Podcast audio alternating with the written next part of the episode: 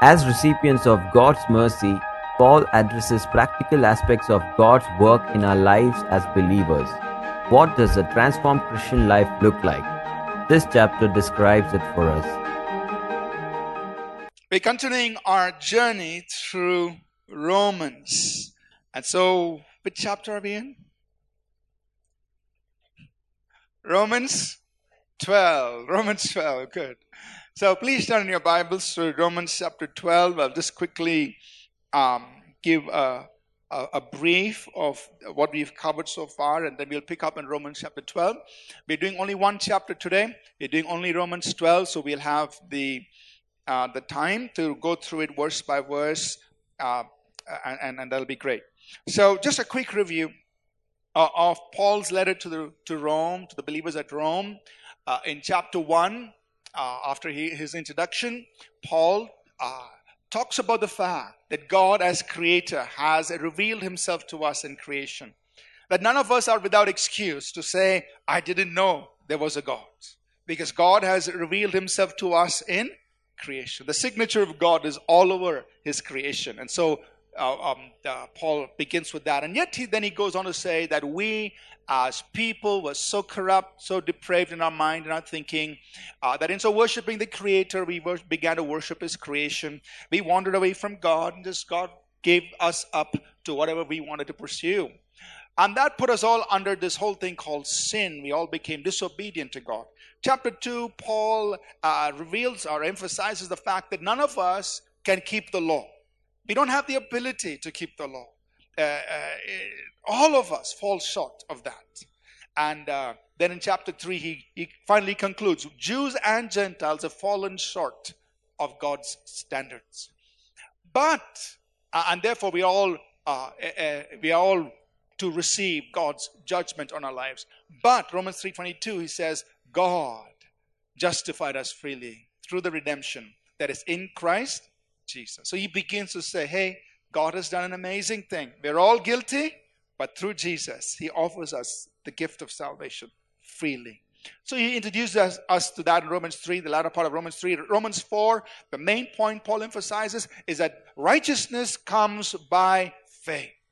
Just by faith. There's no other way that you and I can be righteous in the eyes of God. It's only received by faith. Romans 5, he talks about what Jesus did for us and what came in through Adam. Uh, through Adam came sin, death upon all. But through Jesus comes abundance of grace and the gift of righteousness. Therefore, we have peace with God through our Lord Jesus Christ. Romans 5. Romans 6. Okay, now that we are righteous, now that we are justified, how do we live this life? Our first problem that we all contend with is sin. How do you overcome sin? So Romans 6, 7, and 8, those three chapters address how, as believers, we can overcome sin. First basis, Romans 6, is that the cross. At the cross, the power of sin over life, our lives has been broken. So we must know that truth. The power of sin over our lives have been broken. Sin will no longer have dominion over us. Romans 7, but we all still struggle with sin in our flesh sin still rules in our flesh. So what do we do? Romans 8. You walk in the Spirit, and you will not fulfill the lust of the flesh. So that's the thing. So he's, he's really taking us on a spiritual journey. That look, this is how God wants us to live. You walk in the Spirit, you will not fulfill the lust of the flesh. And of course, there are other things that are, are, are given to us in Romans 8. But last Sunday, we looked at Romans 9, 10, 11, where Paul addresses a, a, question in the middle saying, okay, you're saying all these wonderful things about what God has done for the Gentiles, but what about the Jews? I mean, did he forget his own people in offering salvation to the whole world? So, Romans 9, 10, 11, Paul explains to us how God is working with the Jewish people even now when the gospel is being opened out to the entire Gentile world. The essence of what Paul says there is God has not forgotten the Jews. He, for a season, has opened the door to the Gentiles so that he might gather together all those who have been ordained to be saved. He's going to gather them all in. Then he's going to turn his attention back to the Jewish people and graft them back in. So he's not forgotten about the Jews. And he, he ends up in Romans 11 that God's mercy has been given to Jews and Gentiles. It's God's mercy extended. So now we come to Romans 12, where Paul gets back to talking about the life of a believer. And now he's getting down to the day to day life of believers. Okay? You're saved by grace.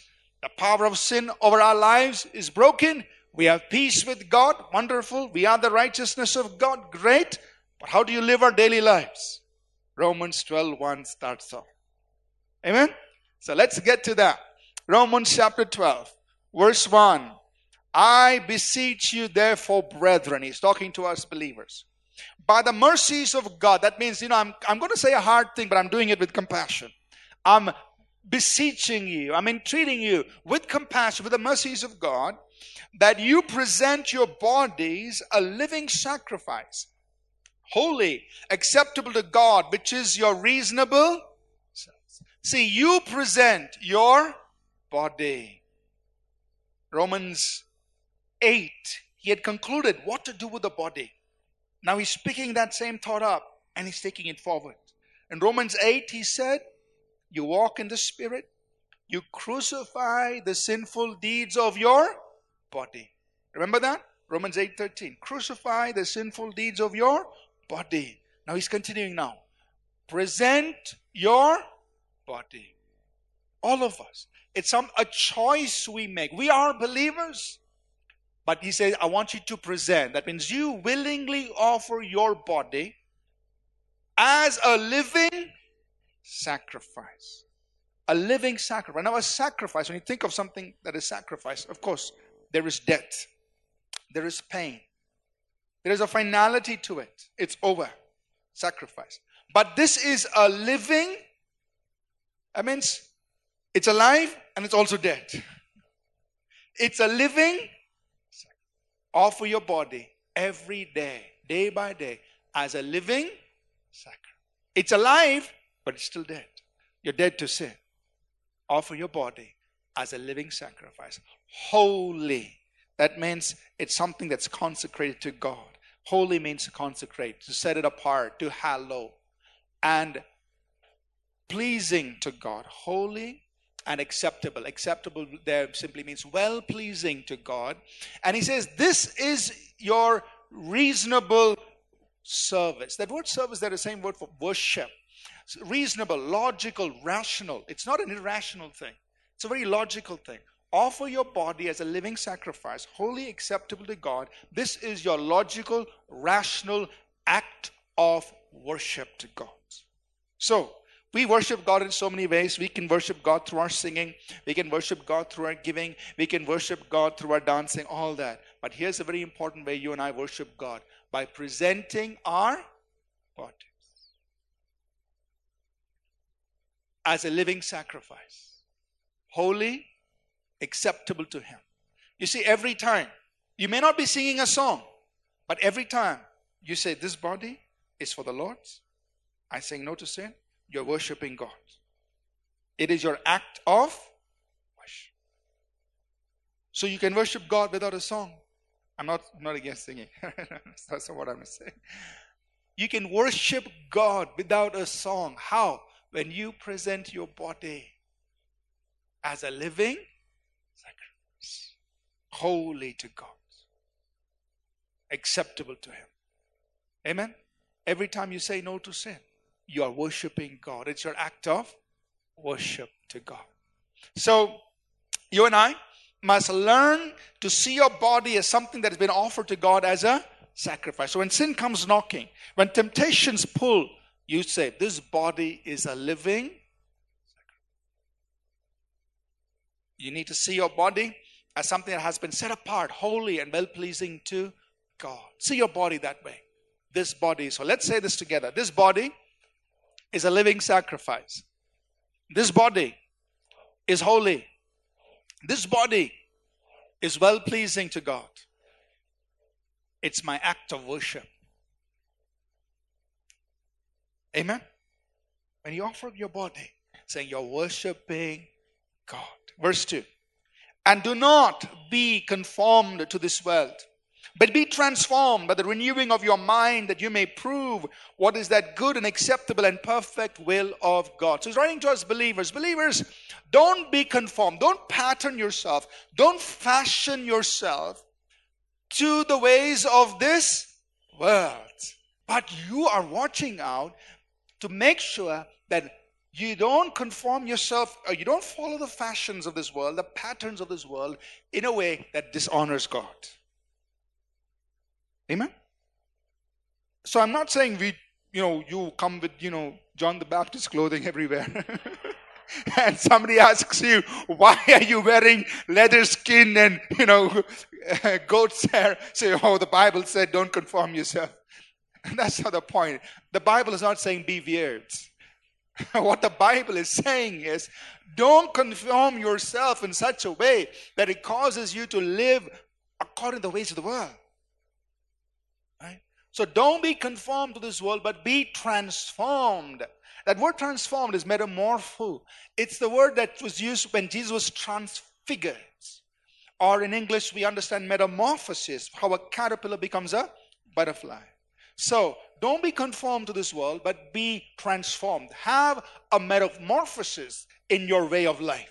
So somebody comes and says, Hey, yesterday you were a caterpillar, today you are a. What happened?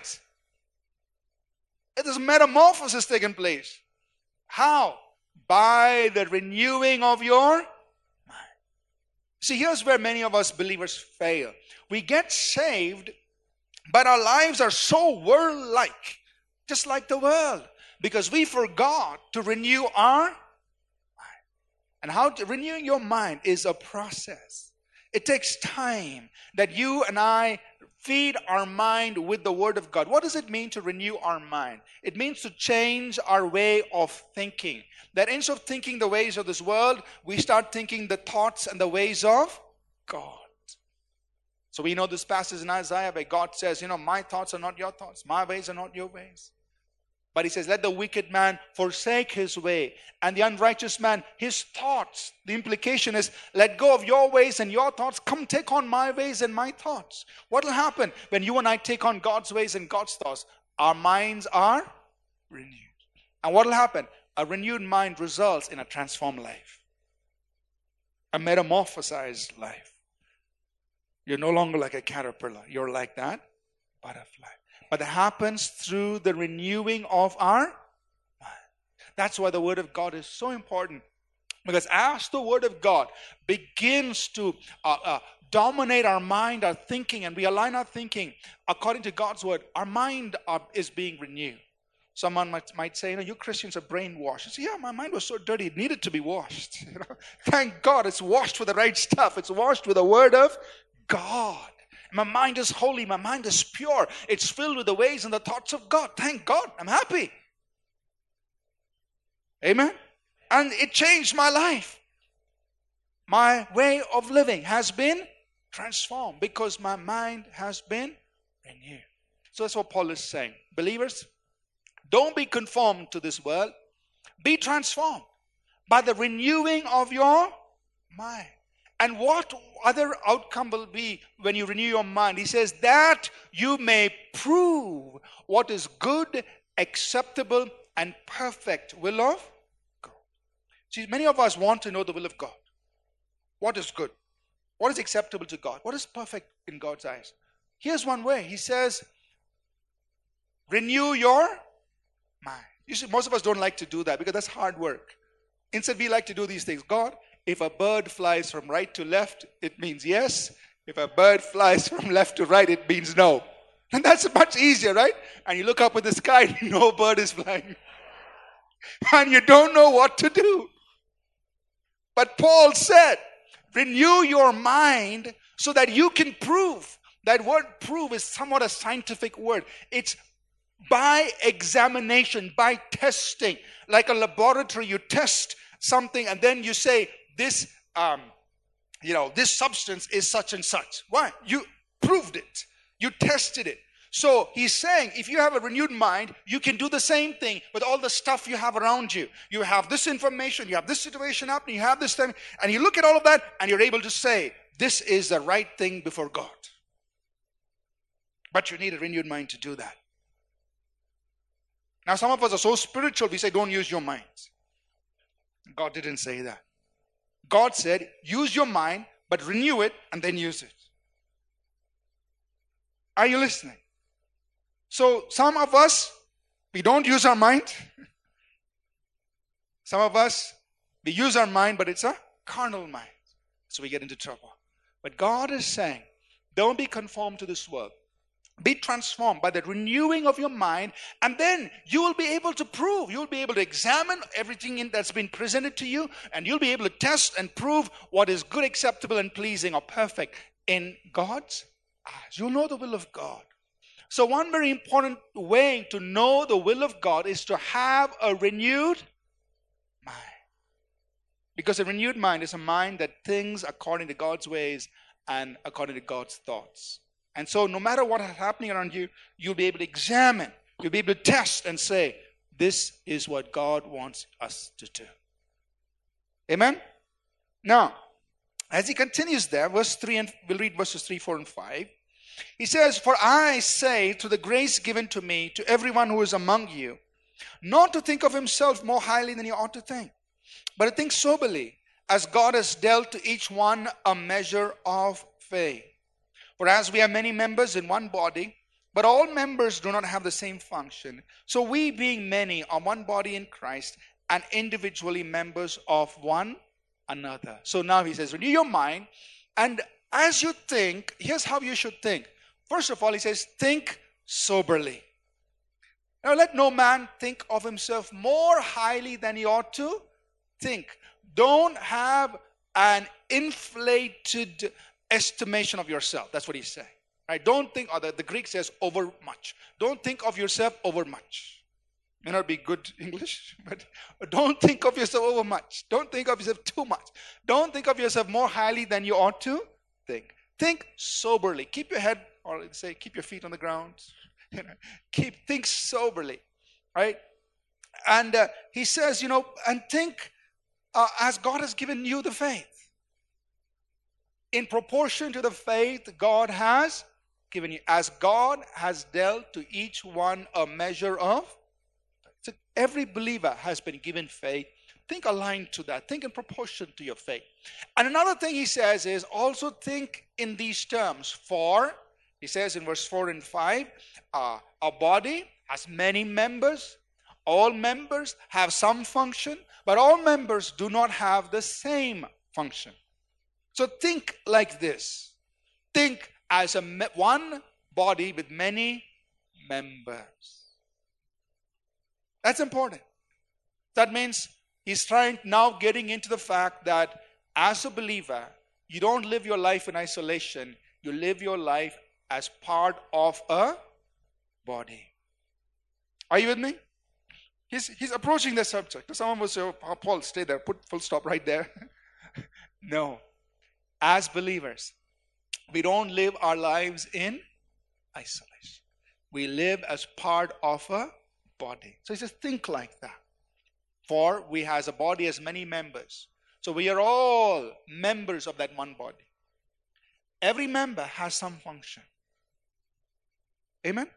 Every person who's part of this body, you have a function. God has something that He's placed you here for. Now he says, but all members don't have the same function. That means you don't have to try to be like somebody else. You be what God has made you to be. You serve the way God has made you to serve. That's it. But think like this we are one body with many members. Amen? And that means we learn to, un- we understand that we are dependent on each other. We appreciate one another. I can't do what many others are doing, so I appreciate them. Thank God for what they can do. And uh, I do the part that I have to do. Each one of us do, uh, do our part. We are one body, so he says, you think like that. Understand we're all parts of the same body. We, are, we have some function. We, our functions are different, and though we are different, we are all one body.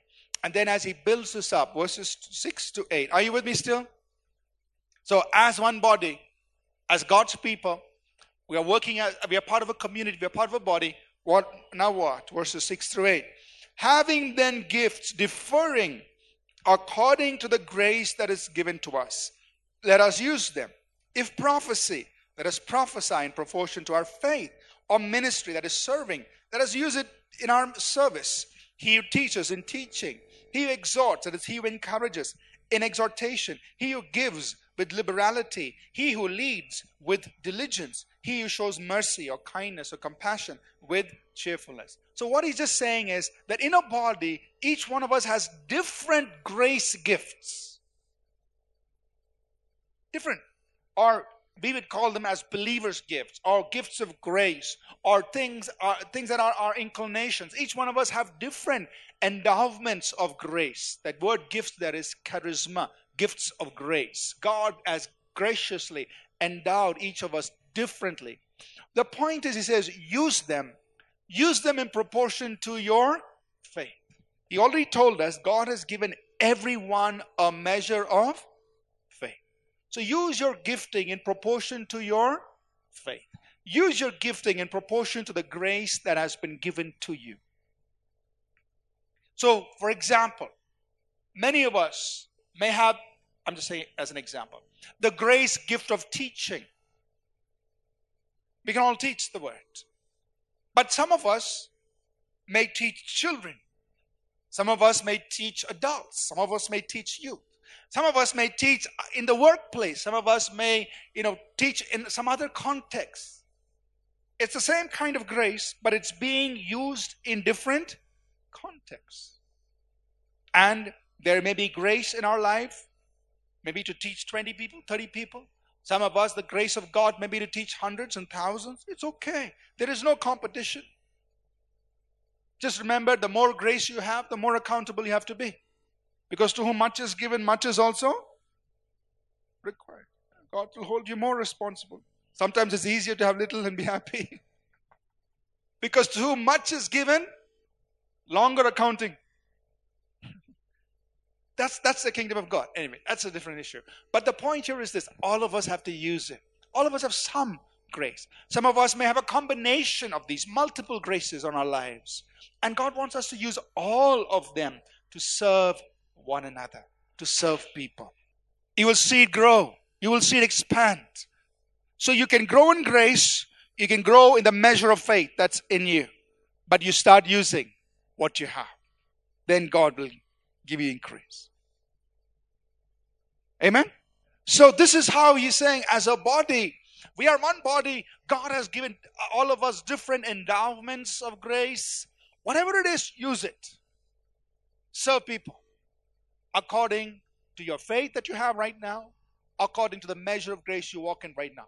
So don't be worried. Like, you know, you may be a teacher teaching 20 people, and you may have a friend who also is a teacher, but teaching 200 people. Don't get jealous of that person. They're just walking in a different measure of grace and faith. And you too can grow there. Nothing is holding you back. Just be faithful in what you're doing right now. Amen? Be faithful in doing what you're doing right now. And God Himself, when He sees you faithful in little things, will set you over many things. We can all grow in that. So now, having said all that, he gets into some practical things of how we relate to people. So the rest of Romans 12 actually deals with human relationships. How do you deal with people? And it the context is as a body of believers, so as a community of believers, how when you interact with people, here's instruction for us. And you can also use this, and there is some of it referencing to people outside uh, the believing community, as we will see. So let's read on Romans 12, verse 9. Are you all with me so far? Verse 9. First thing he says when, it, when he starts talking about relationships is this Let love be without hypocrisy. Abhor what is evil, cling to what is good. Let love be genuine. Don't fake it. In business world, they say fake it too, but in church don't. church be real. Let love be real. Love genuinely out of your heart. Because people can tell that you're just doing it for show. You're just doing it to impress somebody. So he says, let love be genuine. Let love uh, be without hypocrisy. It's not a put on thing. You generally love people, you care for people. And he says, you hate what is evil, you love what is good. You know, here's a secret to joy. If you and I want to be joyful, this is the key. To hate what is evil, to love what is good. So say that with me. Hate what is evil, love what is good. That's a secret to joy. Because Psalm 45, this is I'm quoting from the Old Testament, verse 7. It's also referred to uh, for Jesus. He says, You love righteousness, you hate wickedness. Therefore, God, your God, has anointed you with the oil of gladness. That is joy. More than all your friends. You want to be happier than all your friends? Yes, maybe. Here's a secret love righteousness, hate, you'll be happy. God will anoint you with the oil of gladness, joy, more than all your friends. Verse 10 Be kindly affectionate to one another with brotherly love, in honor, giving preference to one another. So, human relationships. Be genuine in your love. Love what is good, hate what is evil. Next, he says, be, be kind, be affectionate to one another with brotherly love. And how does brotherly love express itself? In honor, you give preference to one another. See, back in the good old days, when an elderly person came, the young people used to stand up and give them the chair. Some of us remember. Some young people are saying, What were you talking about?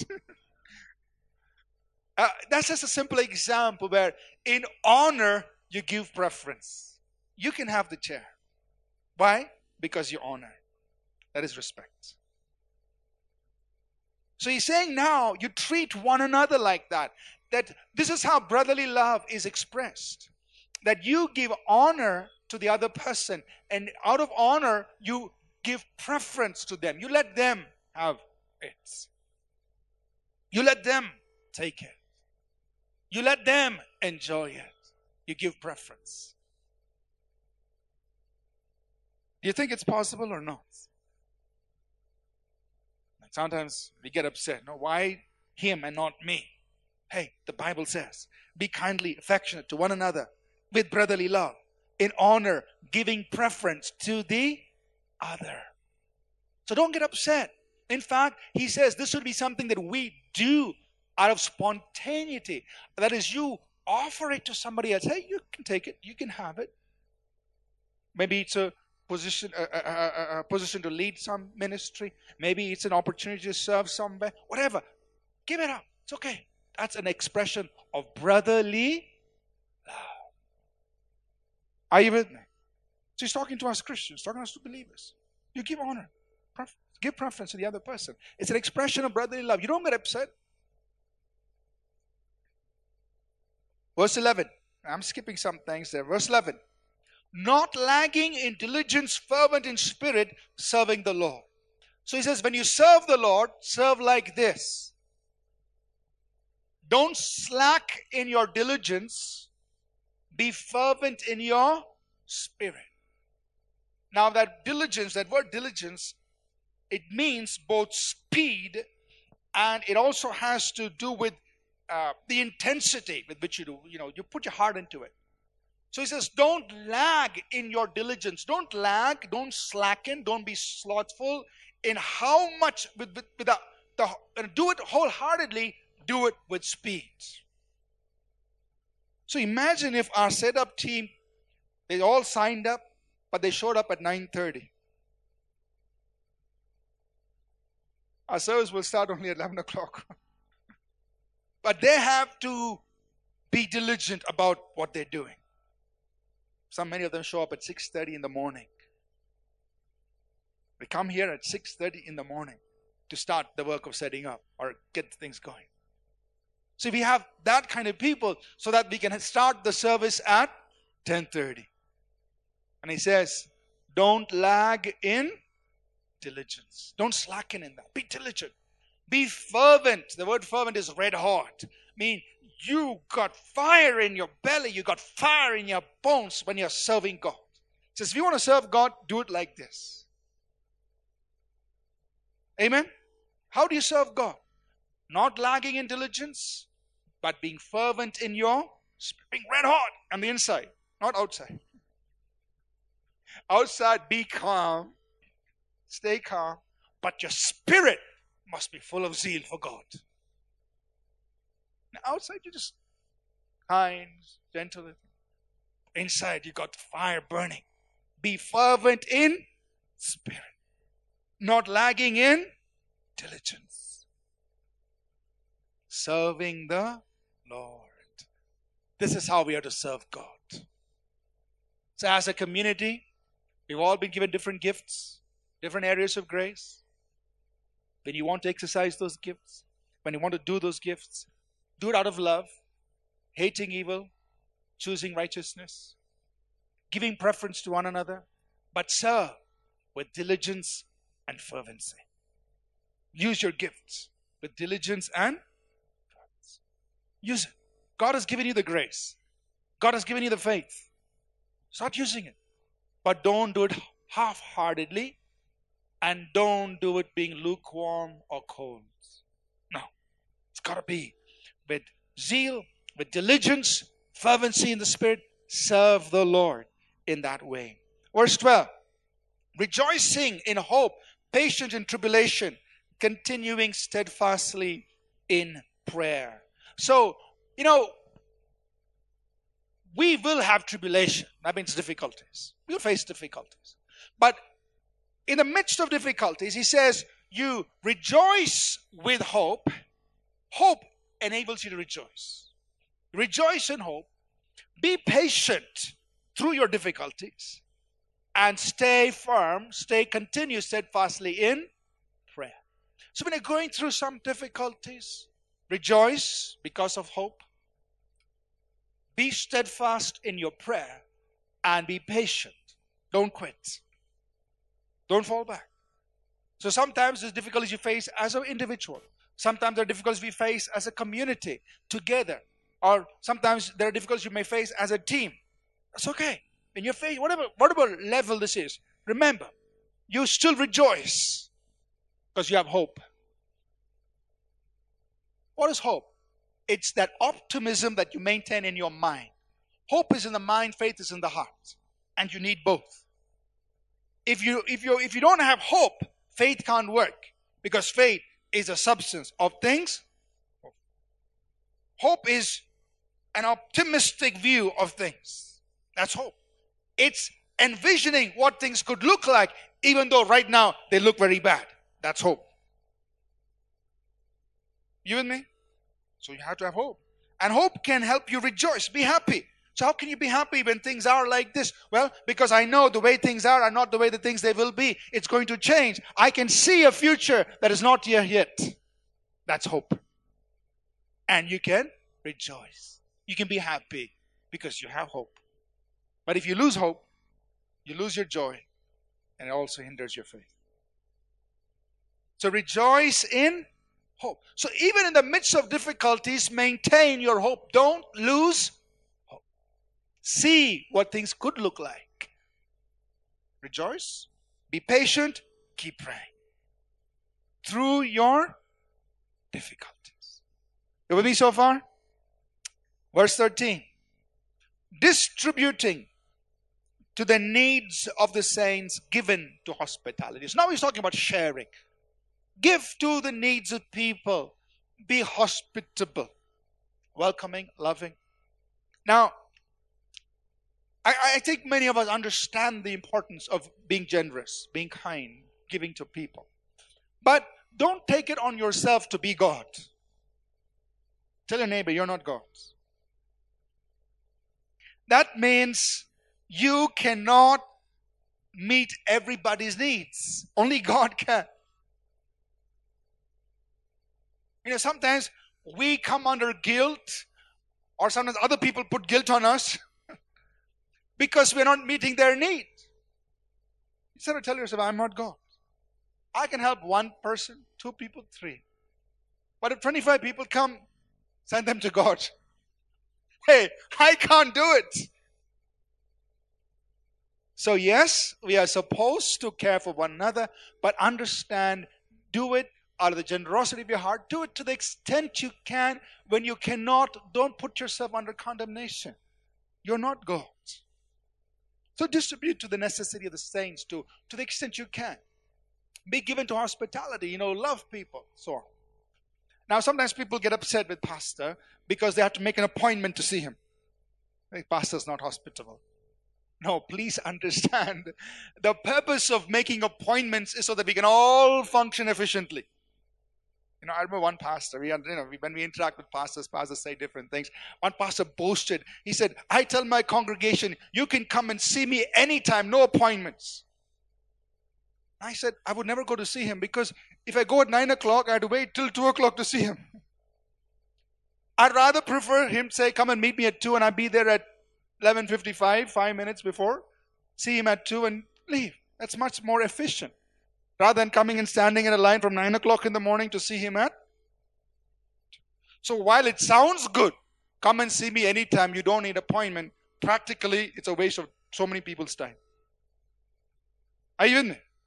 So it's not that the pastors at APC are not hospitable, they're more practical.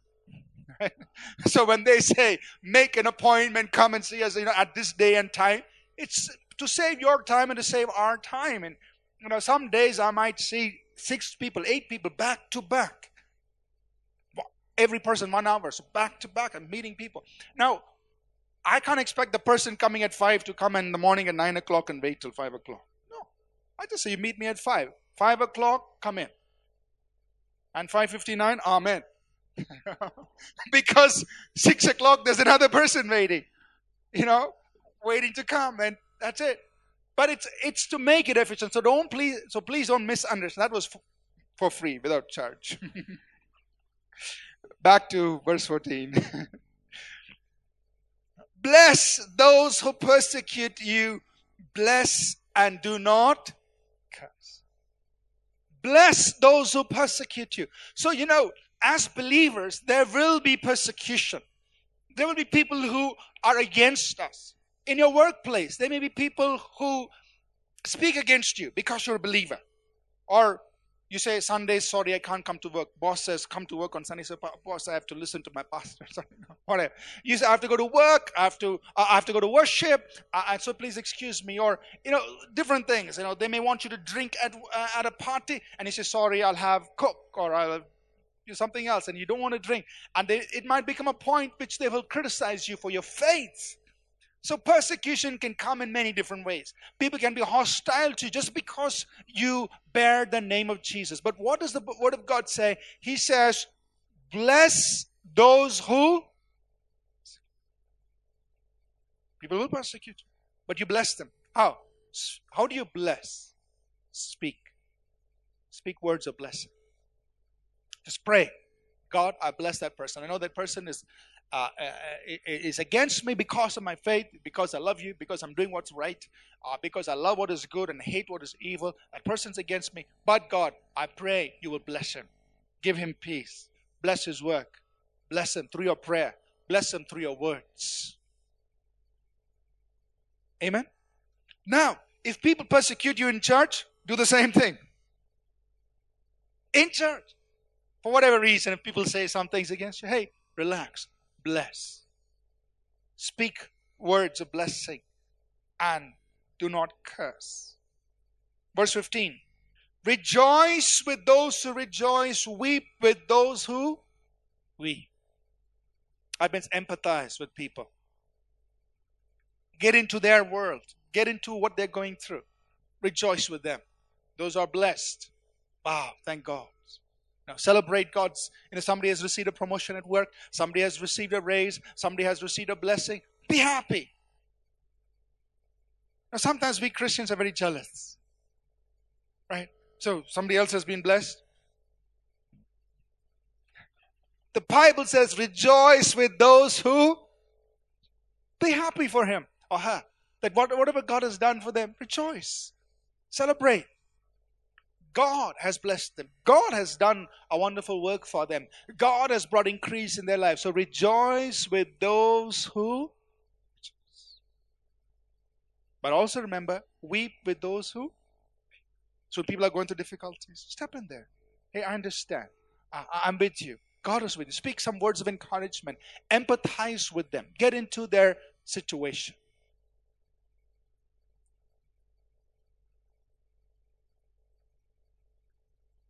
Verse 16. Be of the same mind, one toward one another.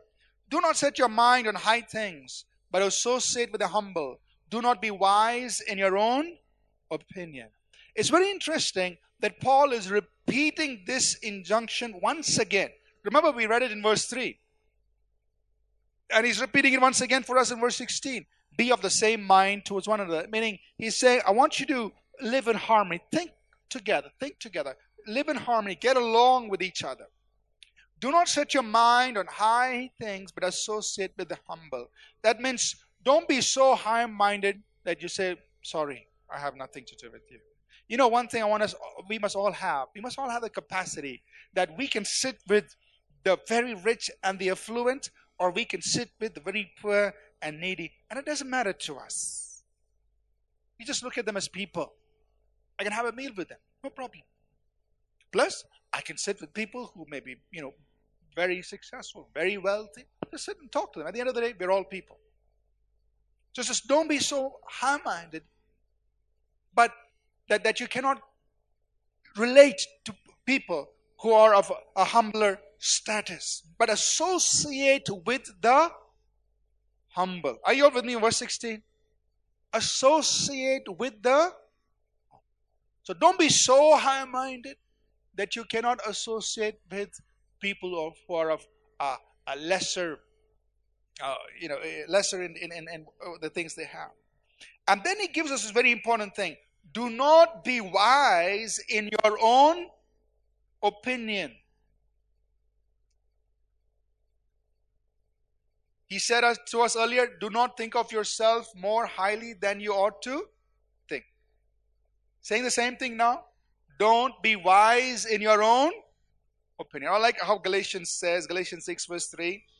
If anyone thinks himself to be something when he is nothing, he deceives himself. When anyone, Galatians 6, 3, thinks of himself to be something when he is nothing, he deceives himself. Think about Lucifer. Just a little side trip. Lucifer was the archangel, so perfect, so wonderful, in the very presence of God, in the glory. I mean, there's no sin there. But pride came in. But how did pride come in? Pride is sin. But how did pride come? What caused Lucifer to come into a state of pride? It was self deception. Deceived himself. Because he thought of himself more highly than he ought to. He said, I will ascend. I will be like the Most High. I will take the throne of God. See, as free willed beings, as angels and men are, people are, we are beings who have a free will. We have the freedom to choose and we have the freedom to act. How did Lucifer sin? Who deceived him? He deceived him. How? By thinking that he was something when he was that desiring for something that was not his, it was God's. I can be like God. Lucifer, you deceived your own self. So self deception leads us to pride. Pride leads us to our fall. Are you with me? Self deception is one of the biggest things we all have to be afraid of, more than the devil. More than the. Because even when the devil is not working, you could still deceive your. And you think of yourself more highly than you ought to think. Or you think of yourself as being something when you're nothing, when you're not that. That is self deception. Are you with me? Those are awake, say amen. We're getting ready to finish. Verse 17 Repay no one evil for evil, have regard for good things in the sight of all men. So when people do evil to you, he says, as a community, as believers, don't retaliate with evil. Repay evil to no one. But instead, you do what is honorable in the sight of everybody. What is the right thing to do in the sight of people? Do what is honorable. People speak bad about you, don't speak bad back. Do what's right. Bless them. Or at least keep your mouth quiet. Do what is honorable in the sight of everyone. Verse 18. If it is possible, as much as depends on you, live peaceably with all men. So we must be people who pursue peace in our relationships. So all these verses are dealing with human relationships as a community of believers and as people outside. It says, as much as is possible in you, you live peacefully with every party. You try to keep things at peace. But it's very interesting. He prefixes it with as much as possible. Because the point is that there are certain things outside your control and mine.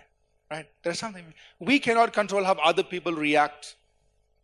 So you may do the right thing. As a boss, for example, uh, you may have to let an employee go, or you may have to tell a person he or she can't be on your team because the team is being affected.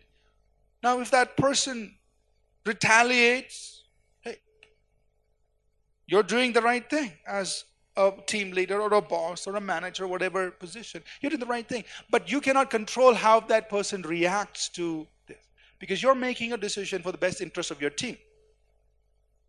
You understand? So as much as possible, you live peacefully. You go and tell the person, you know, you know, uh, uh, this is nothing personal. I'm just doing this for the sake of the team. I'm doing this for the benefit of the organization. I'm doing this for the benefit of the company. I'm doing this for such and such reason. That, that is, and you do it lovingly, you do it right, but you cannot control how they react. Now, that is outside your control. So, as much as is possible, live peaceably with all How somebody reacts is not in your control. But you can still reach out, say, okay, you know, I, I still love you. Take, I, I, am care, care, I care about you. But don't put yourself under condemnation just because they react in a different way. Amen? And especially when you have to bring correction, when you bring correction to people's lives, some people receive correction right. Some people, you know, if the pastor takes out the rod, suddenly the believer takes out the gun. It's like, God, since when did believers have guns, you know? you gave the shepherd only a rod. but that happens. So what do you do as a pastor? Hey, people's reactions are outside your control, right? You have to be, you have to do what you have to do. So as much as possible, depends on you, live peacefully with all men. And then we close here, verses 19 to 21. He says, Now, you see, when when people don't treat you right, how do you do? How do you handle it? Verses 19 to 21. Beloved, do not avenge yourselves, but rather give place to wrath. For it is written, Vengeance is mine, I will repay, says the Lord.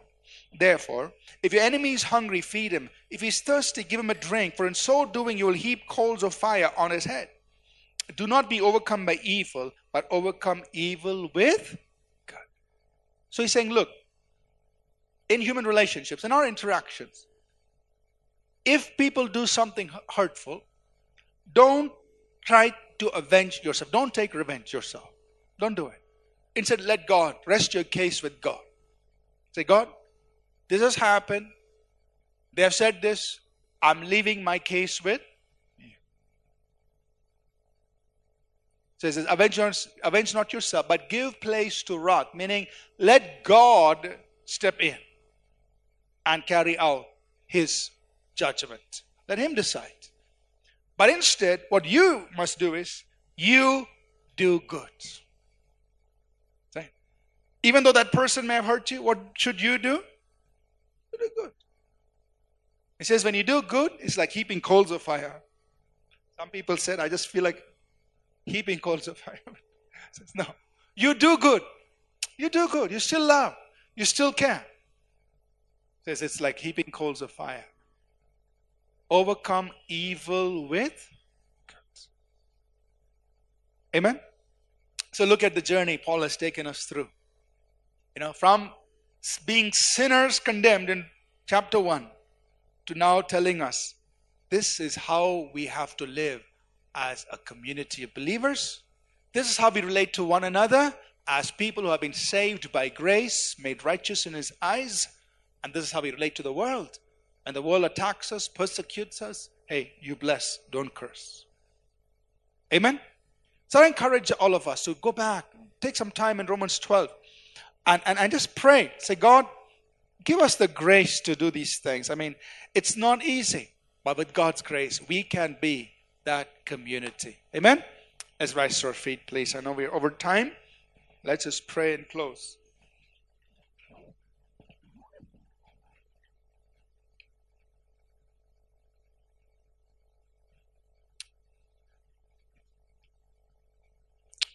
Father, we just thank you for the instruction of your word. And Father, I pray for the empowering of your Holy Spirit upon us as a people, God. That the things we read today, we will actually live. That we will actually put into practice as a church community, God. That we will live these things. That it'll not just be scriptures in the Bible, it'll be our way of life. Help each of us, God, in our circumstances, in our situations, to do this. And Father, I pray over us as a community. I pray, Lord, over the grace, the gift that you've placed in each person. And I call it out, Lord. I call forth your grace and the gift that you placed in everyone, that each one of us will begin to serve the Lord diligently and fervently that we'll begin to move in our areas of grace and gifting and, and be a blessing to one another and to the world around us. Thank you for what you've placed in each of our lives. In Jesus' name, amen. Let's receive the benediction, please. The grace of our Lord Jesus Christ, the love of God, our Heavenly Father and the sweet communion of His Holy Spirit continue always with each of us. In Jesus' name, amen. We trust that this message was a blessing to you. We would love to hear from you. You can email us at contact at apcwo.org. Also, visit our website apcwo.org for additional resources. Thank you for listening, and God bless you.